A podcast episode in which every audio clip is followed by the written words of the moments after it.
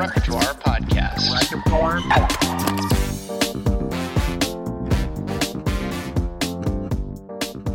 What's up, folks? My guest today is Brady Williams. He's the chef and owner of Tomo, a restaurant here in White Center, Seattle.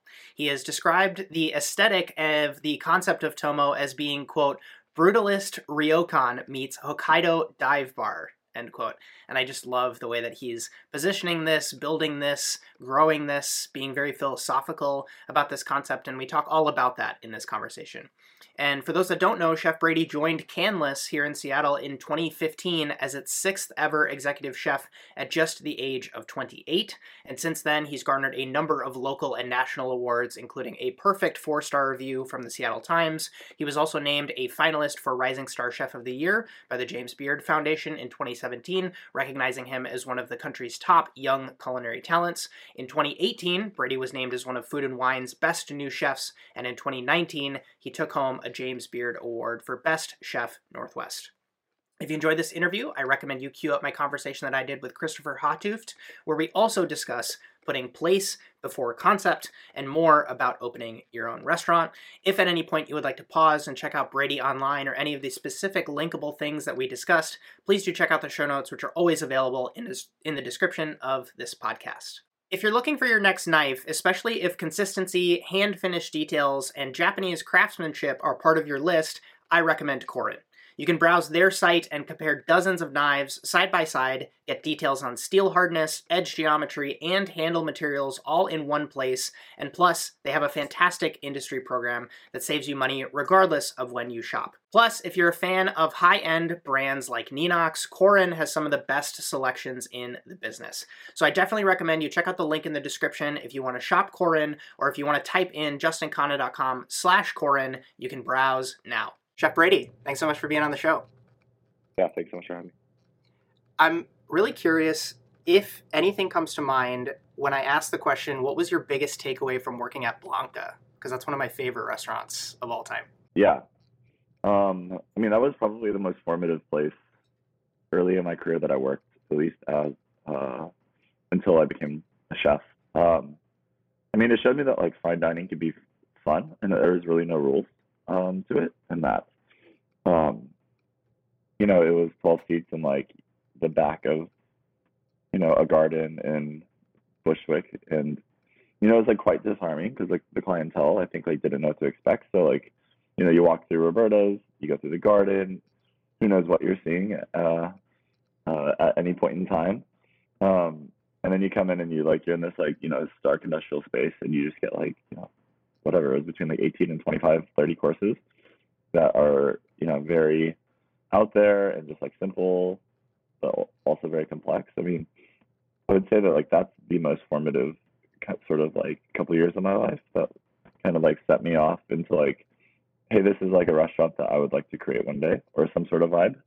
Um and yeah i mean like carlo the chef there is like my mentor and like talk to him at least once a week on the phone. I mean, we we're really close and have like maintained a, a closeness over the course of time. That's really special. So, um, I mean, that's like the big takeaway. It's just like I always joked, it's like the only two Michelin star kitchen in the world, probably where you could wear cut off, you know, shorts, like when you're cooking. Like that was like accepted, you know, like material or uh, uniform. So, um, it was just kind of like a very punk place, and I think it was like, you know, really special. And who knows if they reopen or not. Um, but like I'm happy to be a part of that for sure.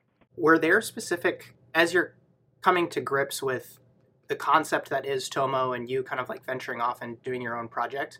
Were there specific mentorship questions that you put that you posted to to Chef Carlo and and asked him, or obviously you guys keep in touch on the regular, but were there specific things that he potentially guided you through? Yeah, I mean he was like kind of like asserted his like opinion on, onto some things, uh, at least in terms of like the early concepts. Because I think like one of the things that was like really important was to not have a set idea of what I wanted to do until I found the space, because I think that the space and the location would really frame sort of like the you know what what things should be moving forward and then like you know restaurants are living breathing things so then there's just like change over time right so you know like there wasn't like, hey, I'm gonna do a five course vegetable centric menu. I mean, that was like the front runner, and I was hoping to find a place like this. But like if I found a restaurant that would only seat eight or ten or twelve, like I was open to that as well. So um, I wasn't really open to doing more than like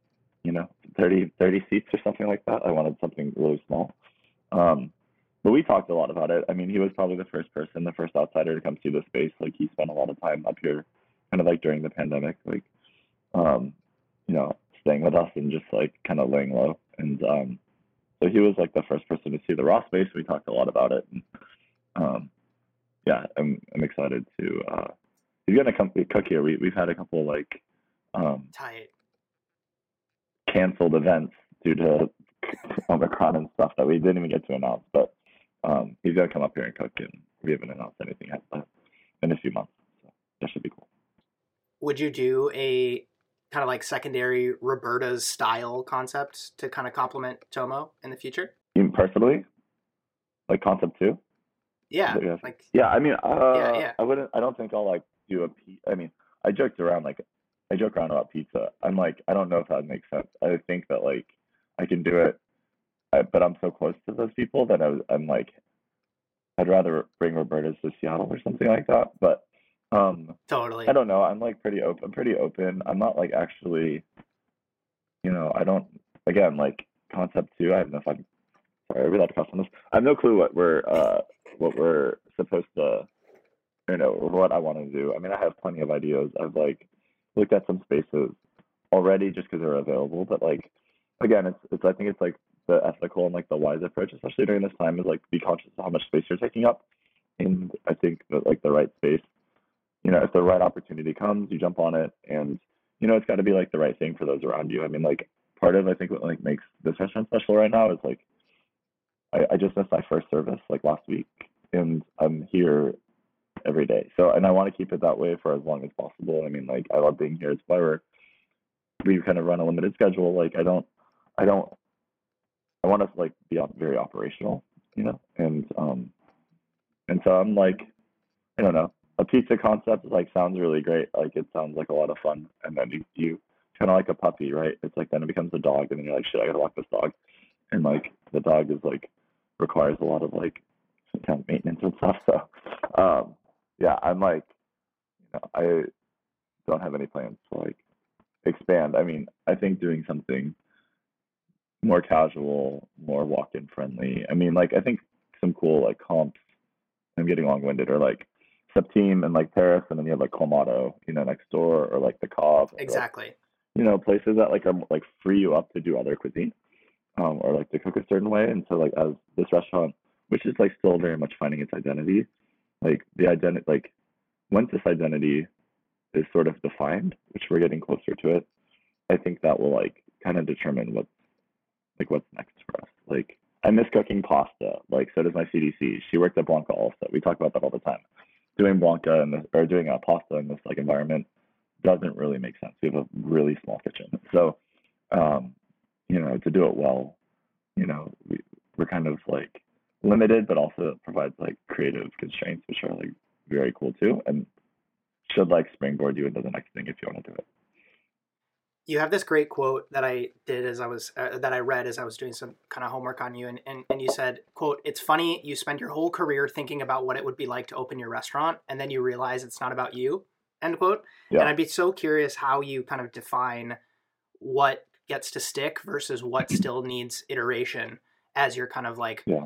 putting dishes on the menu and navigating the seasons. And like, sure, something might go out of season, but it's like, okay, when we see that ingredient again, we're going to do the same thing or version 1.2 of that idea. Yeah, Yeah. I mean, when it comes to like the cuisine, we've tried to refrain from doing stuff that we've done before, especially in the city. Like, I, I kind of wanted to like not just like lean on some uh more like heavy hitter dishes that I did, you know, over the last six years.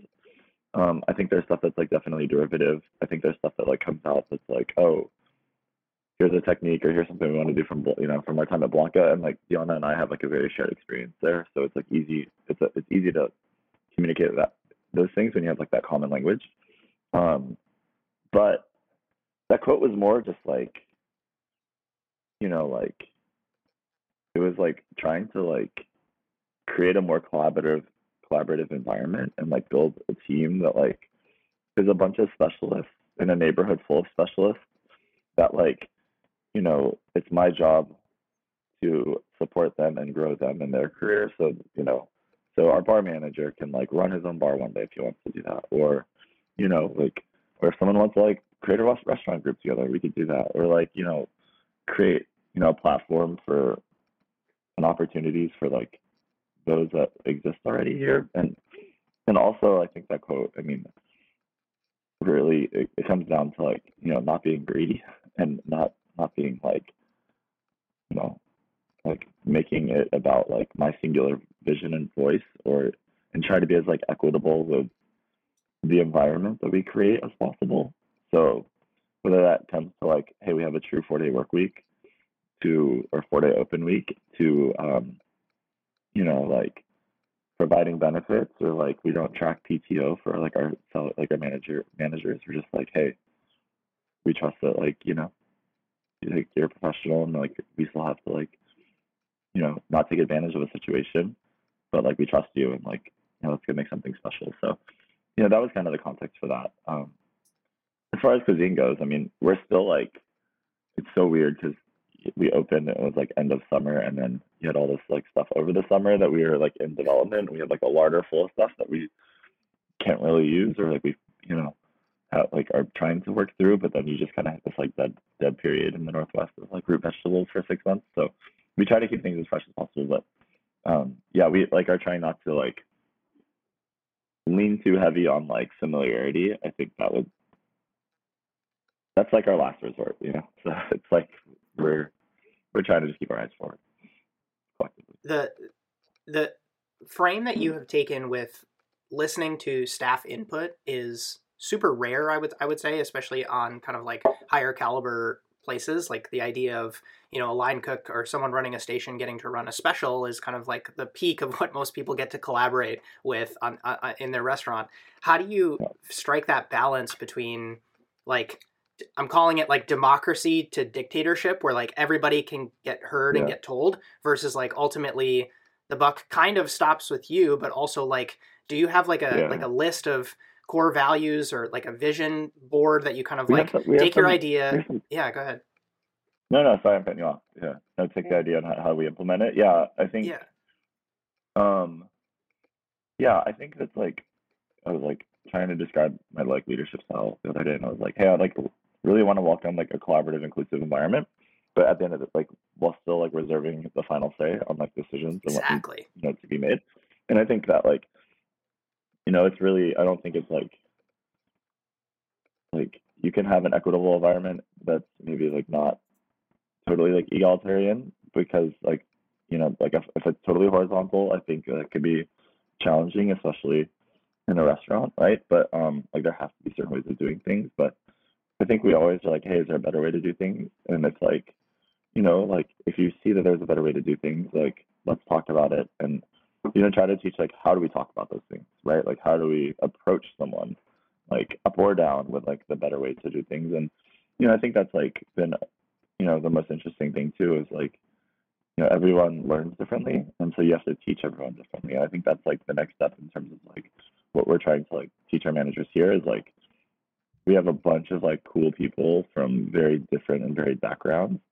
We have a lot of non-traditionalists on staff who never worked in the restaurant industry, including the two people that run our wine program right now have never worked in restaurants. Um, wow.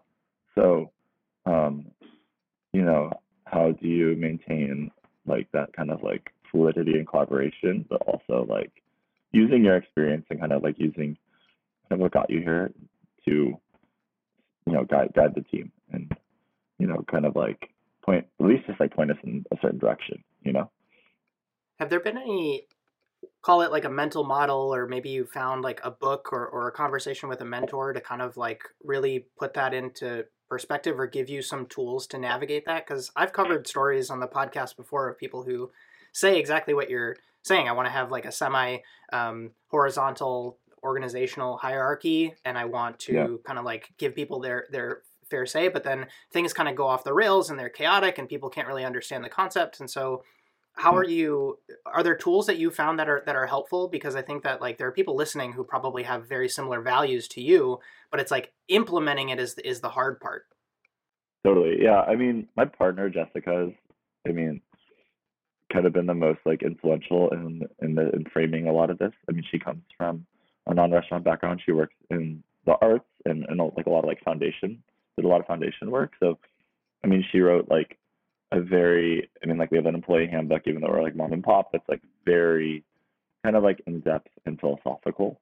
Um, that I mean, I think there, you know, there's a handful of different sources um, and I could like share those at some point. But you know, I think even for us, it's like you know maintaining transparency like along the way, and um, you know, like carving out intentional time to meet together as a team to like both listen and um, to like listen and to uh, like brainstorm um, uh, like collaboratively has like been kind of like the most important thing that we do is like when we meet as like you know manage, managerial team. Can um, you get ta- yeah, can I mean, you get tactical with us on? Even, can you get tactical with us on those meetings? Like like how yeah. often do you guys meet? How long does the meeting last? It's monthly, and we keep it to like thirty minutes because I really believe in like like there's like death by meeting, especially in a small space. Like you have all these like if we're doing our job, we're constantly like meeting with each other. Like we'll do like one-on-ones like every uh, bi-weekly and we just keep them to 15 30 minutes and we'll meet as a team like monthly. Um or like if there's like something like we have a few like special things that we're that are coming up that we need to discuss.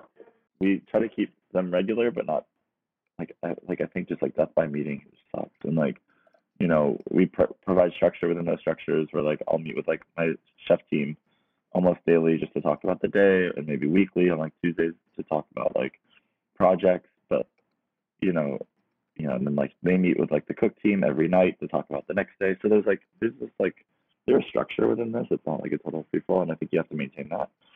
Um, but when you maintain that like transparency, I think it like it like comes back to you too. You know, like I think it's it's cool. It's cool. We have a really special group of people um, throughout the entire restaurant. Know. How do you decide what to work on every day? I don't think I get a choice typically. um, I mean, like through through the last few months, I mean, like obviously, like public health and public safety has been like a huge thing. So as we've tried to crank up, like and like you know, kind of like fully realize this restaurant, there's that kind of push pull of like, hey, what can I do that's like big picture, creatively?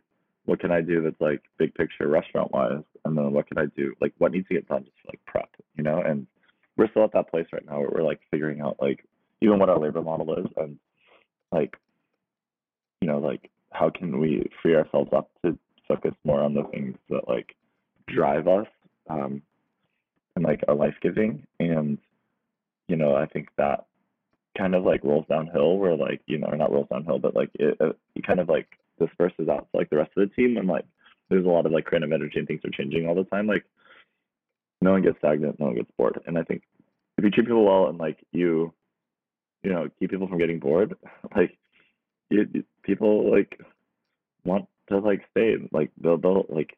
I mean, there's other factors, but like I think those are like two huge factors to like make creating like a like enjoyable environment, you know. And um, yeah. So I hope that answers the question. But yeah. But I mean, as far as like my personal day, I mean, like I was like, dictated today by like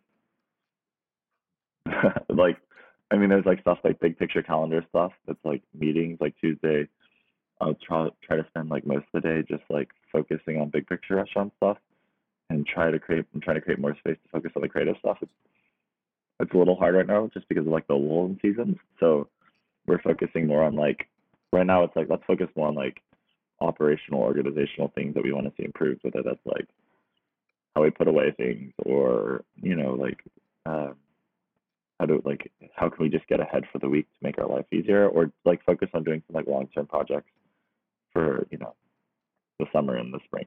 Yeah. There was another conversation that you gave, and, and I was just really you, you you said a line in that interview, and it really hit home for me because I have a very similar kind of frame of how I approach being a professional chef. And the quote that you said was, "I was never the most naturally talented, but I really took pride in working harder than the next guy." And I had a very hmm. similar thing where I don't have this kind of like background of I was at my grandmother's apron strings, kind of like peeling potatoes or whatever, and I just kind of had to just learn everything from ground zero. How do you how what was valuable for you kind of like coming up? Do you still look at things that way or kind of like how how did that not feeling like you were naturally gifted in this whole thing, do you still look at that Yeah. as a downside or are you looking at that as kind of like no, that's actually what shaped me? Yeah, I think more the the latter. I think it's less of a downside. I mean, I surrounded myself with people who got late starts to their career, and like Carlo or you know, a couple chefs in Dallas who like not late, but like weren't you know the traditional like culinary school right out of high school, like worked in a dozen different kitchens, and then you know worked their way up, you know, and then like did their own thing. I think intentionally like trying to be mentored by people who kind of had that path was valuable and like kind of like the acceptance of like okay it's okay that like i haven't gone to culinary school or maybe i don't know how to do everything um that like they teach there or like you know my like frame of reference is like narrower than than some and um and i and i think i just kind of like embraced that i think you know early on there was like a motivation to just like make up for lost time and i think that was like some like repressed like societal like bullshit honestly but you know like I think I had like, you know, like I didn't expect to like, like with like the Canlis thing, like I actually like was like embarrassed or like hid from them that I'd only been cooking for five years when I took the job. Like I was, I didn't hide it like by like a lie of omission. I just like, I didn't want, I didn't, it was like in my mind, I'm like, do they know? But you know, I, I just kind of had to roll with it and be like, okay, like this is an opportunity that's like presented itself. Like I'm gonna do my best and uh, and just go from there. The shocking thing about that interview to me, in addition to that quote, was the fact that you were able to be so introspective while being so young. I, I think a lot of people don't get to that place until they're a little bit older. Have you always been like that? Like self awareness, just kind of like trying to think through how you're approaching things or, or Honestly, probably not. I think I moved away from home at a young age. Like I was, I was like to, to pursue hockey, and so I was kind of like I grew up really fast. I think like I was 15 when I moved out, um, and was just like kind of like developed this like independence and like kind of like sort of like starting caretaking mentality. Um, yeah, so I mean like not not necess- not necessarily, but um yeah, I mean, like, I don't think I'm like looking back to childhood and it's like I was always pretty independent and just like was like, okay, I'm gonna like do this and like I'm not like I, I'm someone of few interests, but like if I'm interested in it, I like tend to go pretty hard. So, um, you know, I think cooking was like a good example of that. Where I mean, honestly, like I thought it was just gonna be a phase, and I was like, I'll do this for a couple of years and figure some stuff out, and then, you know, I'll plenty of time to do something else or like you know go back to school if I want to or whatever. But I was like, it's what I enjoyed in the moment, and I was like, if I'm gonna do this, I'm gonna like you know devote my like entire self to it. what would you have gone to school for if you would have gone back? I actually dropped. I actually like dropped out of school. I was like, and that was part of like how I got into cooking. I was just, I just didn't know what I wanted to study, but I know that like I really hated the, the school that I was at. What say what that is, but uh, it was like a pretty conservative like private school that I was there on scholarship and um just did not click with that place. But um so I, I just got into cooking. I mean like at that at that point I was you know early twenties and I was just like okay I'll just do this and like enjoy enjoy my you know what I do. Like I'm really passionate about it. It's a lot of fun to me. Um, you know, like I get to cook for my friends all the time. Like they like, and you know, like it's who knows. Like there wasn't really a plan. You know, there wasn't like there wasn't a fallback plan, and um, I don't know. There still isn't. I guess you know. Like what else? I'd, what else I'd do? you take this position at Canlis as executive chef, and you're obviously young, but you have this experience at other places from around the country. When a place has such a track record like Canlis has, and this might serve as some advice for somebody who's listening who might have just gotten an executive chef offer, or they're coming into a place that's been open for a while, but they haven't worked there for years and years at this point. How did you balance embracing tradition versus like implementing change when you come into a place that's well established? Um, embrace the tradition first, like first and foremost. I think uh, I think it, was, it could have been easy to come in hot. Um, I didn't. I don't think I put a dish on the menu for like four months or something like that. Wow. I mean, also I didn't. Um, I never saw a dinner service. Like I did a tasting during the day, and I ate dinner, but then I also um, like I never like worked this service, which like in hindsight, it's like was you know I would have done that differently, but just because it would have provided more context, not that it would have changed Right. anything, but I think that would have just been helpful because there was like a two month gap between like two or three month gap between trying out and then you know starting that position. Um, I think embracing tradition was like the most important thing. I think, you know, I had no clue what I was getting into. I only knew of like that restaurant as an institution. I had no clue like what they were trying to do. Like I I had talked philosophically with them for like a day or two when I was here for my tryout, and I, you know, I liked them and like we seemed to like vibe in that way. Um, but yeah, I think when I landed, it was like, okay, this is like there's a lot here that like I really don't understand, and there's so many like layers to this onion that you have to peel, and you know they had a they had it wasn't like a straight handoff from like the previous chef too. Like it, it was like a four to six month sort of like like uh yeah four month period of like where they, they were like chefless and they like they had like the, they really just kind of leaned on their sous chef team. And so I wanted to be sensitive to that. Like I don't think you should just come in like you know like rip the tablecloth off so to speak.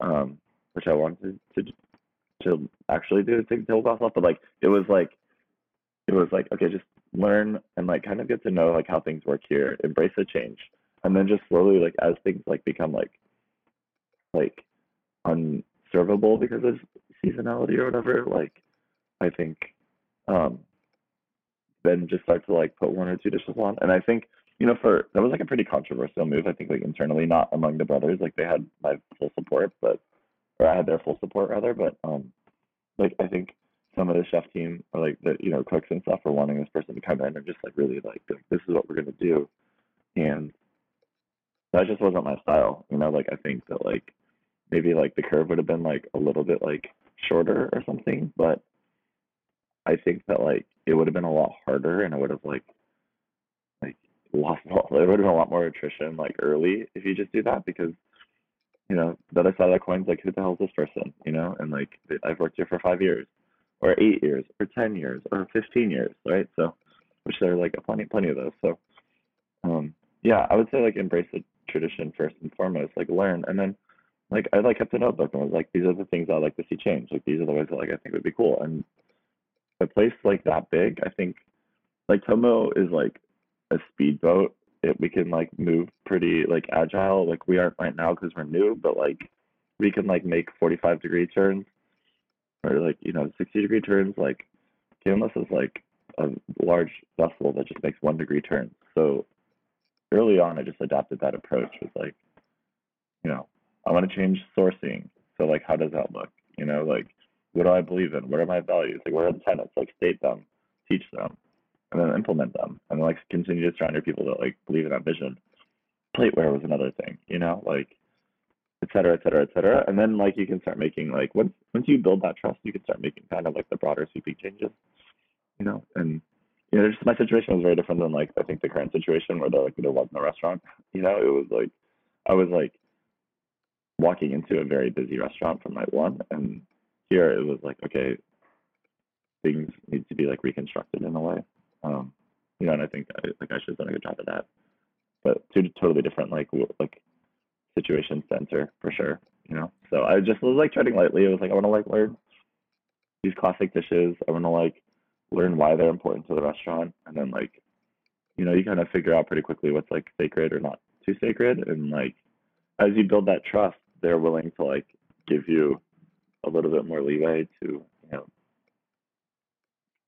guide things the way that you see it or you'd like to when you're getting ready to leave or, or, or maybe as you're kind of like thinking of okay i want to do my next thing after this position Yeah. that i have are there things that you have top of mind where you're like i want to see how the finances run. I want to get a little bit of a sense of hr i want to form some sourcing relationships. Like what what are because there's there's the food that i think a lot of people like think that that's all that executive chefs do, but there's so many other things that you can pull from a place like that that can set you up for greater success going into a project like Tomo, where there are Mhm. things that you tried to kind of like extract is the wrong word, but just kind of like learn as part of your your Yeah, position you had at implement. Yeah, I mean, I think like what we always say is like, you know, every experience should be like an opportunity to like learn and unlearn, right? So it was like, like I've like staged at restaurants where I'm like, this was a shitty stage, but I learned a lot. You know, like I will never run my kitchen this way. It's horrible, but like I learned a ton and like about not wanting to do things, and not that was not my experience at Canlis, right? But I think that like over the course of six years, yeah, you're kind of cataloging things. I mean, like first thing's easy. I mean, like I I really like for me everything like begins and ends with products. So like sourcing was like the you know kind of like the first thing I wanted to make mine. Um, and kind of change that, and we did that like to the extreme there. Um, you have the gift of space there. You also have the curse of volume, so it's like that kind of push pull here. Whereas like here we don't have crazy volume, but we have very little space. So it's not like we just have like a tank of live shellfish like floating around somewhere, um, which we did at the time. And um, but I do think I mean you learn things along the way. I mean like I had like access to like the like they're pretty open with me about like the budget, like and I was friends with the controller and like I could ask questions. I mean you get held accountable, right? So you know you kind of learn like hey my strengths are, for example, like in food costs and like I run fat and labor and like this is getting into like the nuts and bolts of running a kitchen and restaurant, but you know you kind of realize like you know and especially in a place like that like where you can like make up for you know things like and you know for example there it was like you know we served really good ingredients. We also like you know charged like 145 or whatever it was. So like food costs especially when you're vegetable centric can like be balanced out if you have to run like a much bigger kitchen. And i ran with a much bigger kitchen than people prior. Um and you know i think like we I took the same philosophy here. I think that like you know like we're obviously like very vegetable forward menu but all, like the goal here is to staff up so we can like be more creative and be more like like I would love to be here with my CDC on today and not have to worry about prep and only work on creative stuff and then she can be off tomorrow, you know, or something like that. And then we have like a game plan. So we're trying to create like you know, those are things that you're always trying to like I mean, extract isn't a horrible word, but I think like, you know, take from like things like from the experience you learn a bunch and then you like you also unlearn like and you're like okay how would i do things differently? Um and that's kind of how you know we ended up here. I mean i worked for two very different institutions right? Like roberta's is its own institution in, in a different way and remain close to them and kind of seeing like their expansion and it's super cool and totally different than like the Canlis approach to like institutionalization. So um you know like there's a lot to learn from from working in both environments. I think for sure that's like, and also just like eating a lot. Like I ate around a ton. Like I really, like you know, had the kind of gift of like being able to travel a bunch and experience like restaurants in a way that I never had experienced before. And I think that was like even as like formative and you know the conceptualization of like ideas of what my restaurant would be. Can you talk? Can you double click on that a little bit because I Yeah. I share the same advice to chefs of eating and go not just not just you know the stereotypical like walk through a farmer's market and take a bite out of a turnip kind of eating, but genu- genuinely like sit through a tasting menu, order the Yeah. supplemental cheese course, you know, like do tea after after your dessert, Yeah. like all those sorts of things help influence how you. It gives you a point of view, and so I guess when you're having these experiences, how do you approach that, or what what advice would you give to someone who's like, eh, why would I eat it when I can just go stage there? Why why would I kind of um, why would I Totally. w- spend the money to go do that? I mean, if you could afford a stage, which I mean, staging is so expensive, you know, in its own way, like you're not getting paid. Um, so my stages, I was not fortunate enough to do any long-term stages. I just wasn't in like a financial position, so it was like a lot of like one day, two day stuff, which kind of limits like where you can stage.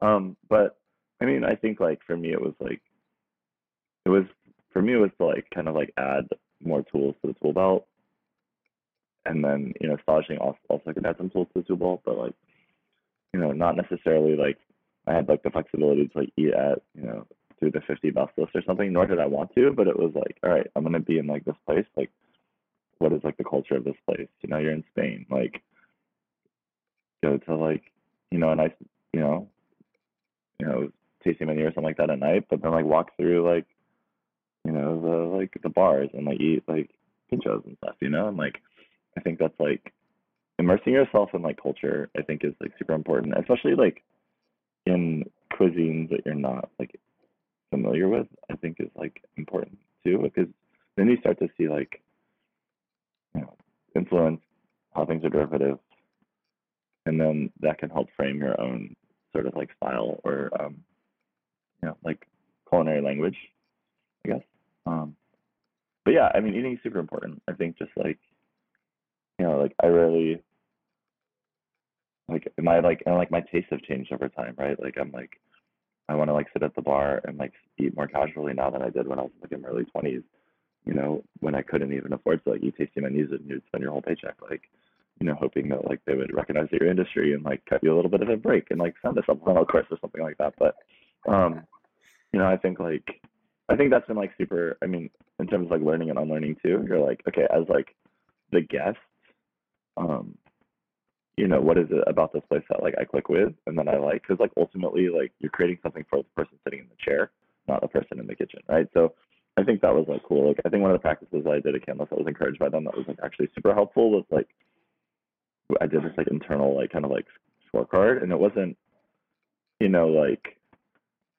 it wasn't like to be critical, but like I would eat a meal and then I'd go back and like critically think about it and like what did I like about this place, and especially when you're like I was dining with like coworkers, you know, or like one of the Canlis brothers, like you kind of see where like your preferences are so different, right? Like I value this in service, but not this, and they value this and not this, or like, you know, like is the best hawker like stall in the world, you know, better than the 15th best fine dining restaurant. Like to me, yeah, you know, because you know, like they do one thing really, really well, and I think it's important to like em- embrace embrace that and kind of like immerse ourselves that like you know what cuisine can be like all through the spectrum. And I think like the world's moving more in that direction. Like the industry's moving in that direction. I think more and more, especially like post pandemic. You know, like the pursuit of relevancy has changed, or like what that looks like.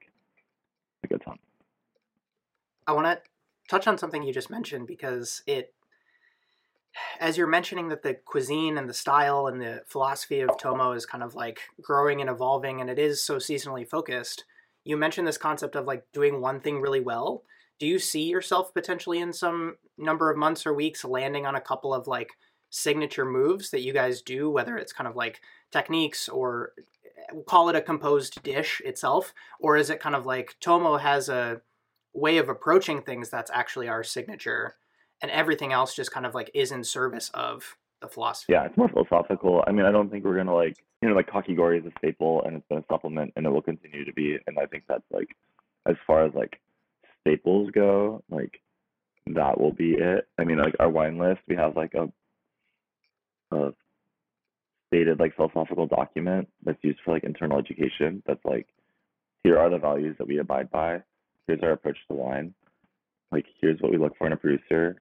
You know it's like wines that we like to drink with our friends and share like first and foremost and then they need to be about like they need to like you know follow these principles and like both like land labor execution um et cetera et cetera et cetera. So I think like that's gonna we're framing that more like what is our point of view? Like um I think like focusing the concept a little more like we're taking a little bit of a hiatus from lunch in April which actually like doesn't come out of like it comes out of like it's really popular. We really love it. Actually I really really love it.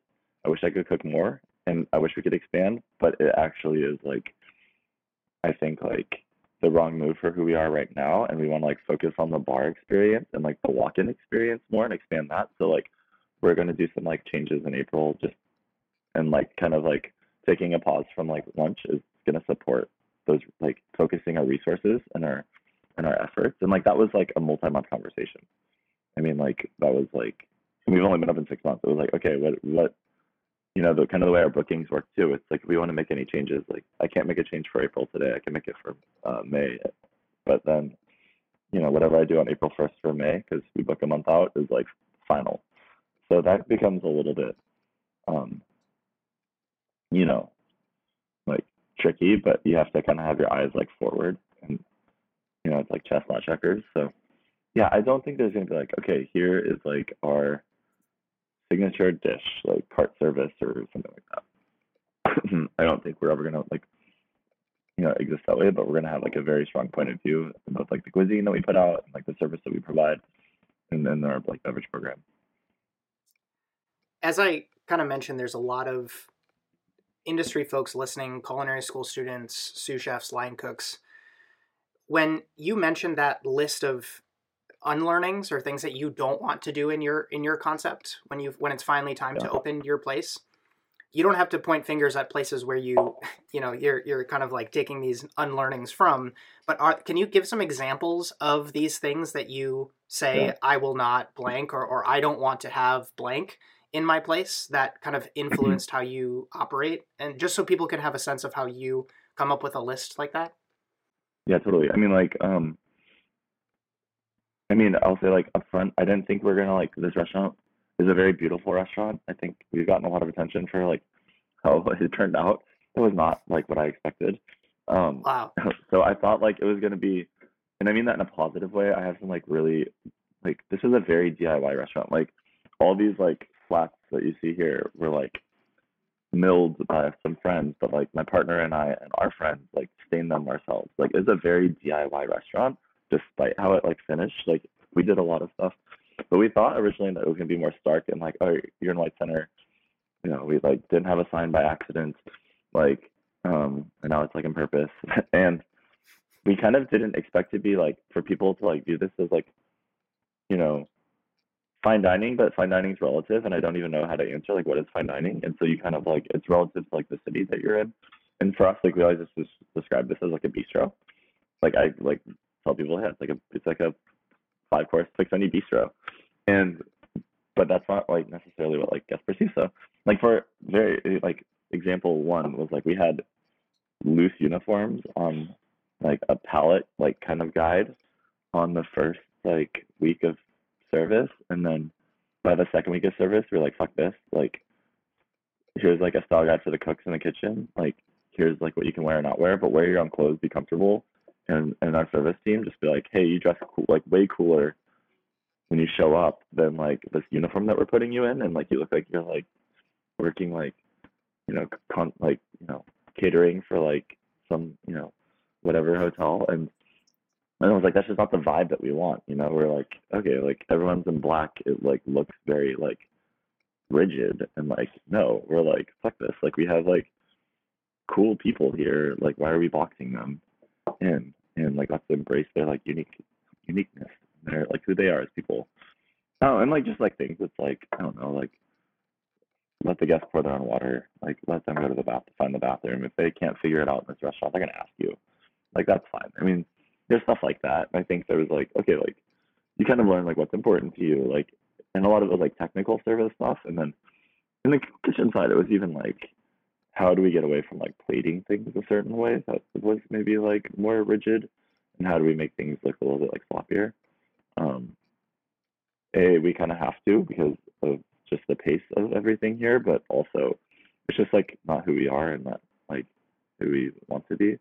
So you know, a lot of things are a little bit more freeform. And I don't know, there's like, a, I mean, a hundred examples of like, you know, and we, and it's cool because like most of our serv, like our service direct manager and our bar manager have like some like, you know, fine dining experience at like multiple different places and can provide like the way to do things, like know the rules, here are the rules, and like let's decide consciously like what rules we want to rules we want to break, you know, or like what we want to like free ourselves from.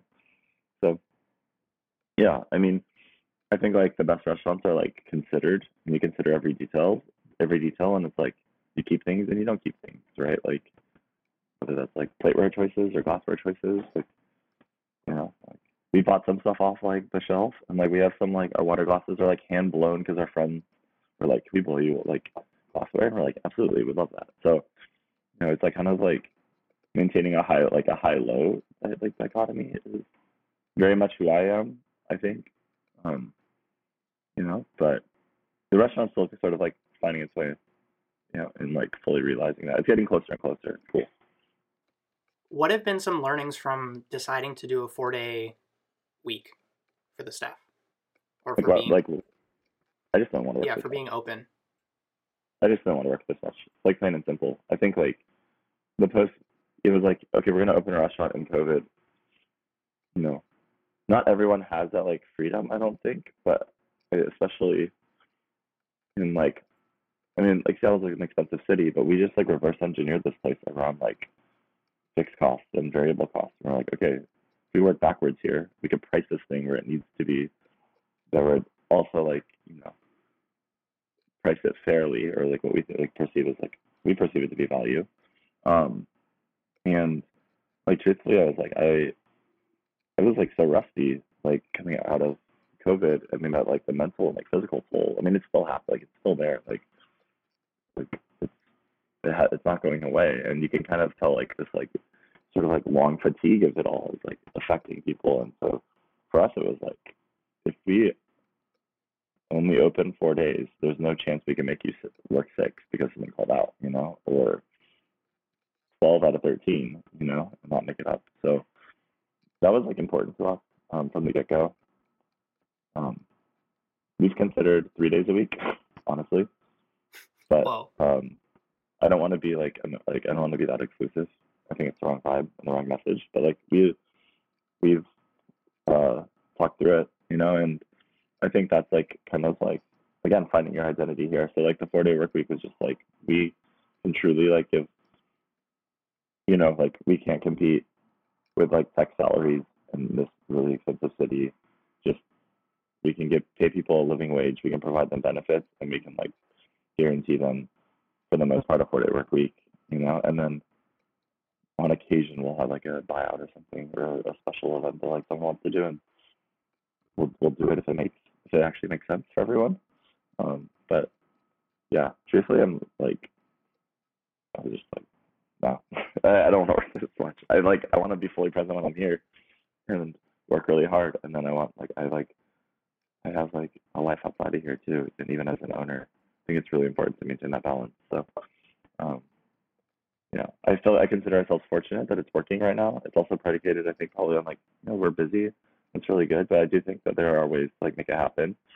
Um, and I talked to a few people that like, you know, are on that like more scaled back schedule, like especially like Han Oak in Portland. Like Peter Cho was like someone I like talked to a lot about like how does it work being on a four day work week or Locust in Nashville, they're on a three day. Like there were four days, another three. And so, you know, like you it can be done. So I think for us it was just like do we believe in this? Is this important to us? And then like how do we make it work? Maybe you can tailor this question specifically, or your answer specifically for a culinary audience. And I call this the meta job interview question. So you're sitting across mm-hmm. the, the table with someone that you're interviewing, potentially for like a kitchen position, and you're asking them questions. Maybe you can share some questions that you use, but what is there anything that you specifically look for in their answers that might dictate how you kind of perceive them as a potential candidate? I mean, we have people come in and stage and pay them for it and cook for them because I think it's really important for them to try the food. So at the end of like, at the end of your meal or your shift, like we sit you down for last seating and we do a few dishes for you at the bar. Um, and I think like kind of like using that as like kind of the entry point. But I mean, being a small kitchen, we just talked to our. Like I just talked to our team. I'm like, do you like this person? Do you like working beside them? Were they respectful? Were they like considerate and sensitive to like, you know, the way that we do things here, you know, like et cetera, et cetera. And and then you kind of like I think like what's important is just kind of understand like what what is someone's goal for working here and what is like what do they hope to gain for this experience because that will frame whether they're the right fit for like the team right now. Like some people might be like, I want to be here for six months to a year and like that actually might work for us. And some people are like, I want to like work here for two to three years and then move to New York. And I'm like, cool. And that's on me to like, you know, help shape you, like mentor you to reach that goal. So I think that's like a lot of it. I think a lot of it comes down to like, you know, can they work their way through the kitchen and, you know, we you're kind of on your own here. I mean, it's a small kitchen. Everyone has to like, you know, really handle their station well. Like there isn't a lot of like leeway for like support in that sense. Like we're there for you, but um, you know, we're fortunate we have some like really talented cooks that are like really great people, and also they're like really good. Like, you know, they ask the right questions for you along along the way. You know, and typically by the time you sit down with someone, you kind of know if they're the right fit or not. And we One also honestly we like Yeah. we, we we like really screen their email, like their cover letter is like super important. Like I think that like you can kind of tell from like reading a cover letter if someone's like understands this place and kind of what you're looking for before they send off a resume. And like for us, like anyone that we brought in for a stage, like it was like because their cover letter like caught our attention or caught our eye in some way that we're like, okay, you you you get it, and so let's let's you know take the next step, which is like bring you here, you know. As you're thinking about the build out of Tomo, and the food is still evolving, like it's still going to change and and um, develop, and techniques that you didn't think that you would be using are are being probably used in 6 12 18 months. When you're thinking about the build out how do you decide what the design needs to be what equipment to use where certain pieces of what certain appliances need to be? Like give us some tips for people thinking about building out a kitchen with kind of what you're talking about which is like the concept might change the dishes that we do might change Yeah. all those things yeah, I think um I mean we're pretty limited by the space here. It's like for those that like haven't been, I mean you have it's like a shotgun space. It's like thirty feet wide and like I don't know, hundred feet longer. Not even just 20, like ten it's narrow. It's just like a narrow shoebox. And there's really separated by bathrooms in the middle. So there's only like two real options of where you can put a kitchen. And we have a patio in the back that like you can't just have this like massive kitchen in the back because people need to access the patio and you know maybe we could have like had them walk through the kitchen or something but we chose not to. Um and i think there's also like accessibility requirements that like led us to not doing that. But um i mean like a lot of that comes from like i've eaten in a lot of like five course like menu restaurants. So it was like i've eaten at like septime. I've eaten like Lyle's is three times the size of us, but I kind of know how like that line's set up. Contra, I've cooked there twice. You know, like like cook there and eaten there a bunch. So it was like you kind of know what you need at bare minimum, and then you kind of have to adapt to the space. And I did work with like a kitchen designer because like they you can sketch some stuff out and like that will be helpful. But like if you can't run CAD, you're not going to actually be able to do it. And so I worked with a kitchen designer to like take my ideas and like kind of bring them to life. And like they you know, through that like kind of back and forth, you figure out what you like what will work or what doesn't work. And then even in like build out, you're like, oh shit, like this isn't gonna work totally. We need to make this adjustment here.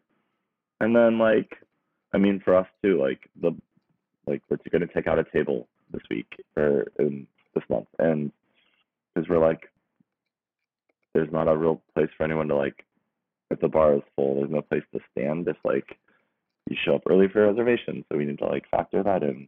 Plus, like the table at the front's like the least desirable table, so like, why do we have it? You know, like let's chop some table sizes down. Like it's just like shit like that that like you're constantly like thinking about. And like I encourage like our team to like make a list and like if this is still in your mind two to three weeks later, then like let's bring it up and let's talk about it. You know, like you might we might just be having a bad night tonight. You know, but and that goes like like the book like you know has changed like every month because we're like it's too big of a start. The energy's bad up front, like it's you know, et cetera, et cetera, et cetera, and we're kind of like now just hitting hitting that sweet spot. So it's cool. It's like what makes restaurants fun. I mean, they're like living living breathing things, you know.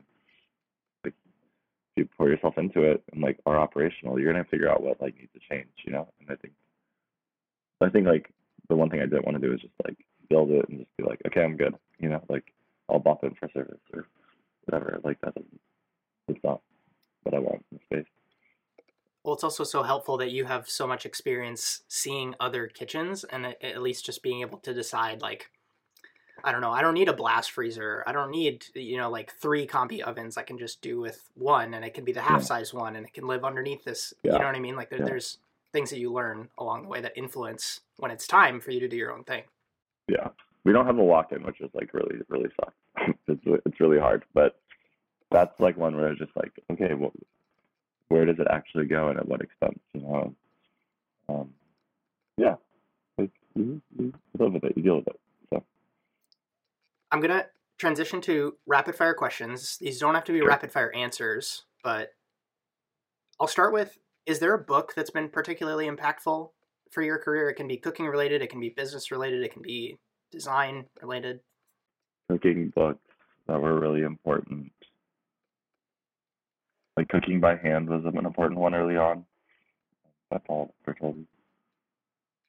Um, on food and cooking. I mean, there's like I really like reading cookbooks for like the narrative because I think you can learn a lot about like the restaurant versus the recipes, and kind of like the you know the thinking behind it. Um, business books. I don't really read a lot of them.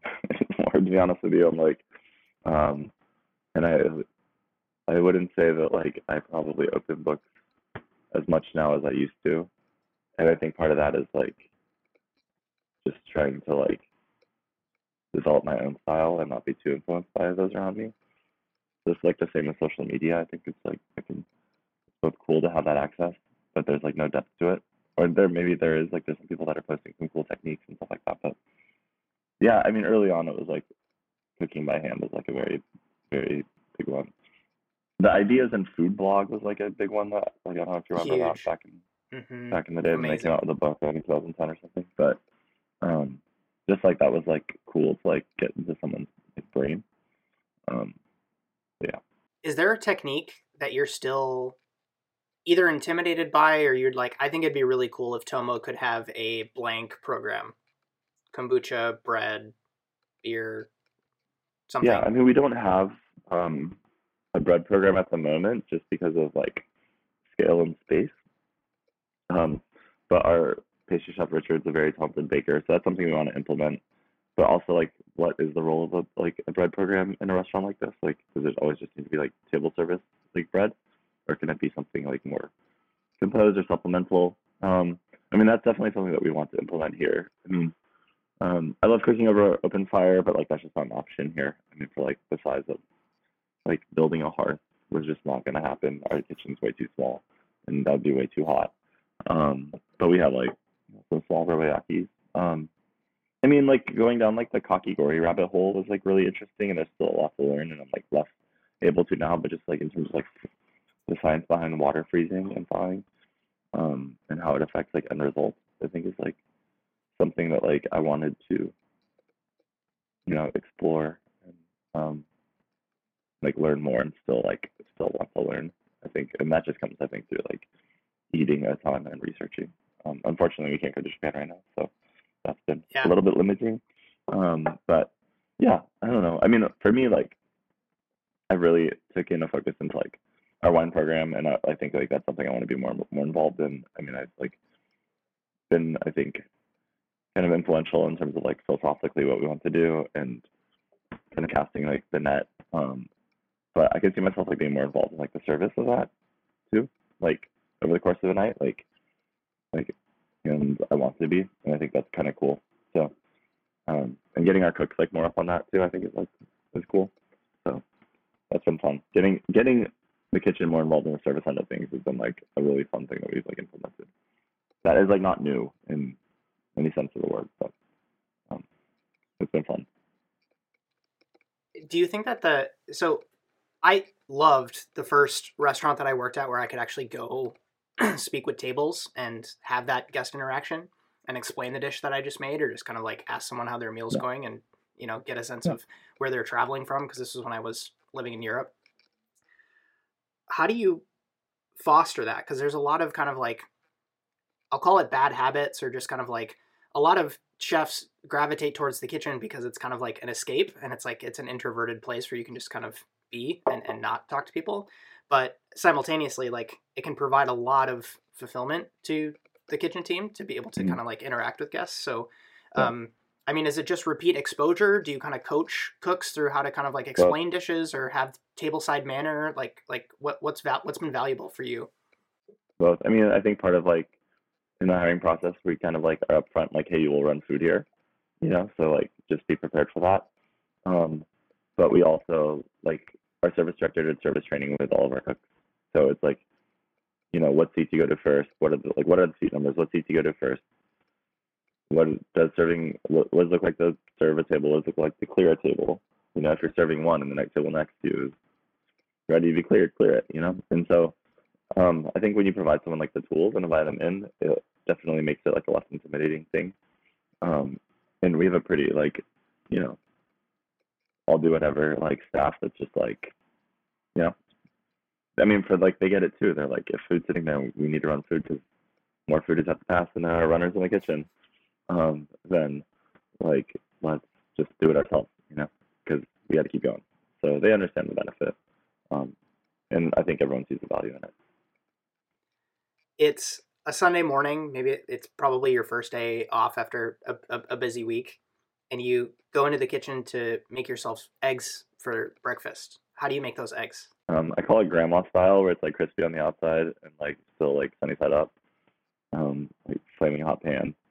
Um, I made scrambled on actually this Sunday. I had some family in town, so they wanted scrambled eggs. So it's easier to just do it in one way. But yeah, typically hard hard cook on the outside, sunny side up. Love it. I don't know if there's a name for that. I call it. My grandma did it that way. Yeah. You somehow get a call right after this interview that you've just won an all expenses paid trip to eat at your dream restaurant. And when you get there, there's someone you've always wanted to speak with, waiting to have dinner with you. What is that restaurant and who is that person? So I've eaten at Asador Etxebarri once, and I really loved it. Um, and it was a paid for trip, and I like am friends with the person I ate with.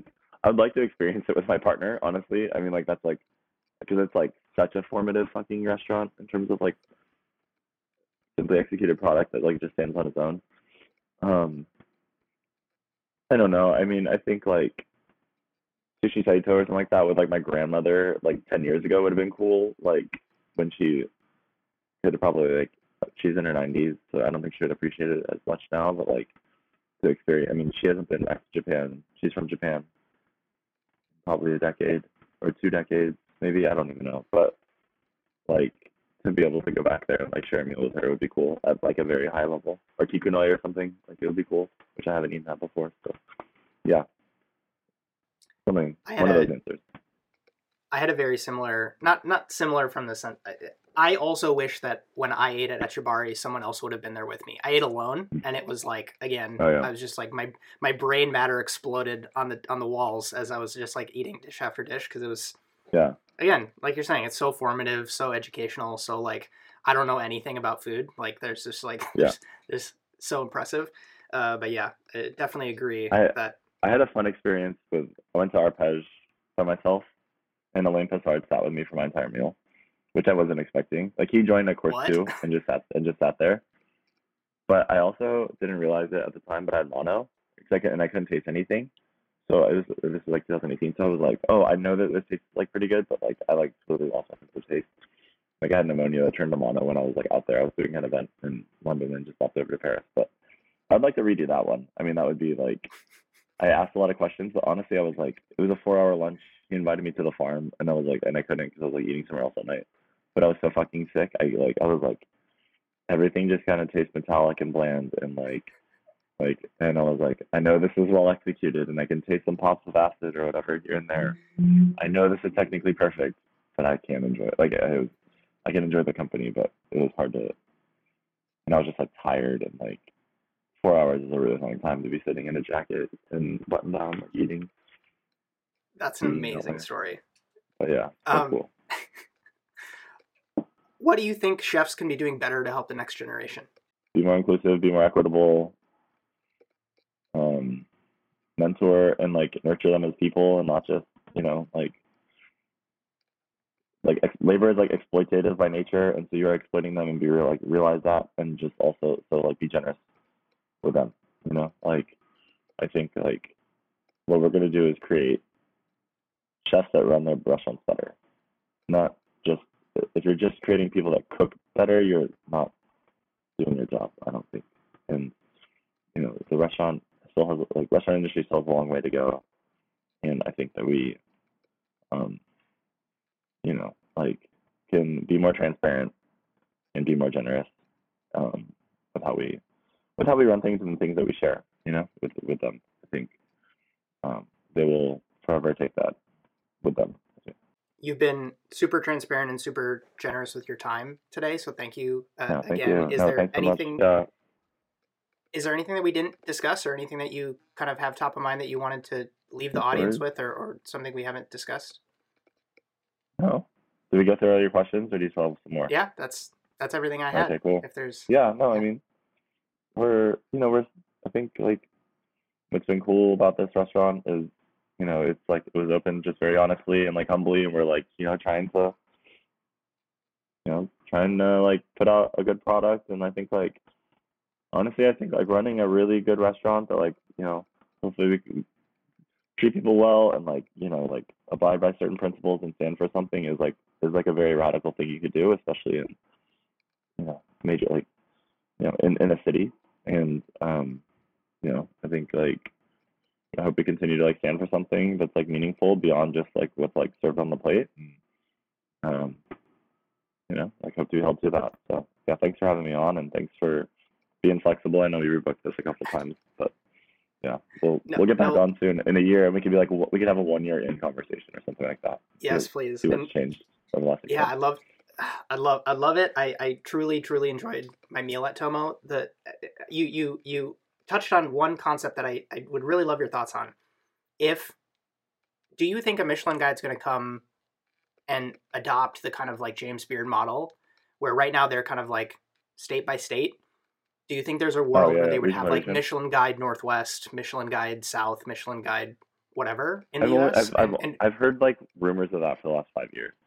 So before they went to California, probably it was like 2018 where I first heard that they were like, there was like kind of like some traction to like the rumor that like they were going to do a regional guide because they wanted to compete with like 50 Best, where like 50 Best kind of like became, um, you know, more known in some ways. Um, so I have heard that that is uh, a possibility. I don't know in the post-COVID world, and it's interesting to see like what kind of came out of like the California guide, like in you know how the state of California paid to play. So Yep. um, Yep. you know, I don't know like what that looks like with like tourism budgets, which are probably depleted when you over the last two years when you can't travel. Um, you know, Michelin is their own travel partner, so they're not gonna like, you know, they're gonna just like they're trying to sell tires, you know. So I don't know. I really don't know. I think it would be cool. I think it would be cool. Yeah, I also like kind of like that they aren't here. yeah, and yeah. they kind of just like Well, it allows like you fuck to it, like find a good meal, you know, like like yeah. I get FOMO I mean, it- sometimes about them not being here, you know, but then I'm like, I think it's like kind of rather don't come here. So I mean, it allows you to build things that aren't in service of just getting stars. yeah, Like you have so many other goals. yeah, for sure. So it's like, you know, it's like if they came here and you didn't get a star, you'd be like probably would be bummed. So it'd be like, but also like we know that like we definitely aren't a fucking two star restaurant or a three star restaurant, and like I'm totally okay with that. And there's like the ways like those are the restaurants that I want to eat in these days. So, you know, it's like, I don't know, it's like if they came, it'd be cool, but then there's all this pressure, and then you're driven by this like pressure that like was not there when you opened the restaurant, and it's hard to escape that, no matter, no matter what, you know, because like, no matter what you think of the Beard Awards, everyone checks the list when it comes out, you know, and like I say that as like been the beneficiary of that before, but like, you know, you check it, you know, you know what's going on, like so. Yeah, I've heard rumblings, but that was pre-COVID, like 2018, you know, and I think that like if things didn't shift dramatically or drastically over the last couple of years, that there's a good chance that they would probably be here, but who knows? I don't know where money budgets are being spent these days, but Right, right. Well, that's it, man. That's all. That's all I had. Yeah. Yeah, regional guides would uh Yeah. would would would make me super excited because it would just open more possibilities and and just allow for Yeah. again a little bit to your point like a little bit more inclusivity, a little bit more range, a little bit more. Yeah, I mean, like we're two and a half hours. I was just in Vancouver last week and was like, you know, having some of the best sum in the world, you know, and like, and then like going into like all these places that like, you know, are executing at like such a awesome level that like, you know, no one really hears like hears about. So I think like the show, to shine a light on restaurants, like more restaurants, like in that in that way, you know, like kind of like what's happening in California. Like there are a lot more casual restaurants that are are on the list, or like you know, smaller mom and pop places. I think that's cool. Um, and especially like in some like the Far East Asia guides, Southeast Asia guides, you see some of that representation. Um, but it'd be cool. So it'd be cool like if we had that here for sure. Brady Williams, everybody. Where can people go to find Awesome. you to to make a reservation at Tomo? Like obviously things are going to be linked, but is there any place you want to send people? Just, just through our website. I think it's tomoseattle.com. Yeah, tomoseattle.com. Um, and at the top, you can click, or it says booking. Yeah, I was like, uh, I have to look it up. Uh, you can click on booking, and it'll take you to our Tock page. Um, and then reservations go live the first of every month for the following month. So April 1st at like 10 a.m. Pacific time, uh, we're releasing our bookings for May. So That's for bookings. What about hiring? Are you are you guys hiring? Uh, for hiring, yeah, people. Um, yeah, we have some people in the pike. I mean, we're always like looking for quality, you know, quality people to join the team. I think um, if, if jobs at tomoseattle.com is the best way to get a hold of us. Um, and we try to respond to everyone, whether it's like you know a yes or a no or not the right fit. Um, right now, we have a couple of people, yeah, that we're like are in the pike, and so we're kind of waiting to see what that goes. But we're always looking for good people. So yeah. I'm gonna let you get back to it. Thanks so much, man, for coming on the show. awesome, And thank I- you. Yeah, Thanks again. it. Apologies for a few internet issues we were having during that conversation. I still think everything came out pretty legible for this episode. I really, really enjoyed talking to Brady. The vibe in Tomo is phenomenal and exactly what he kind of discussed. And, and I really enjoyed our meal there. And yes, I did shoot a TPC episode for Tomo. So depending on when you're listening to this, you can just search Justin Khanna or TPC Tomo, and it should pop right up as kind of a meal recap of what that experience was like. Friendly reminder that you can get a fantastic selection of Japanese knives at Korin in New York. It's one of my favorite places to shop for knives.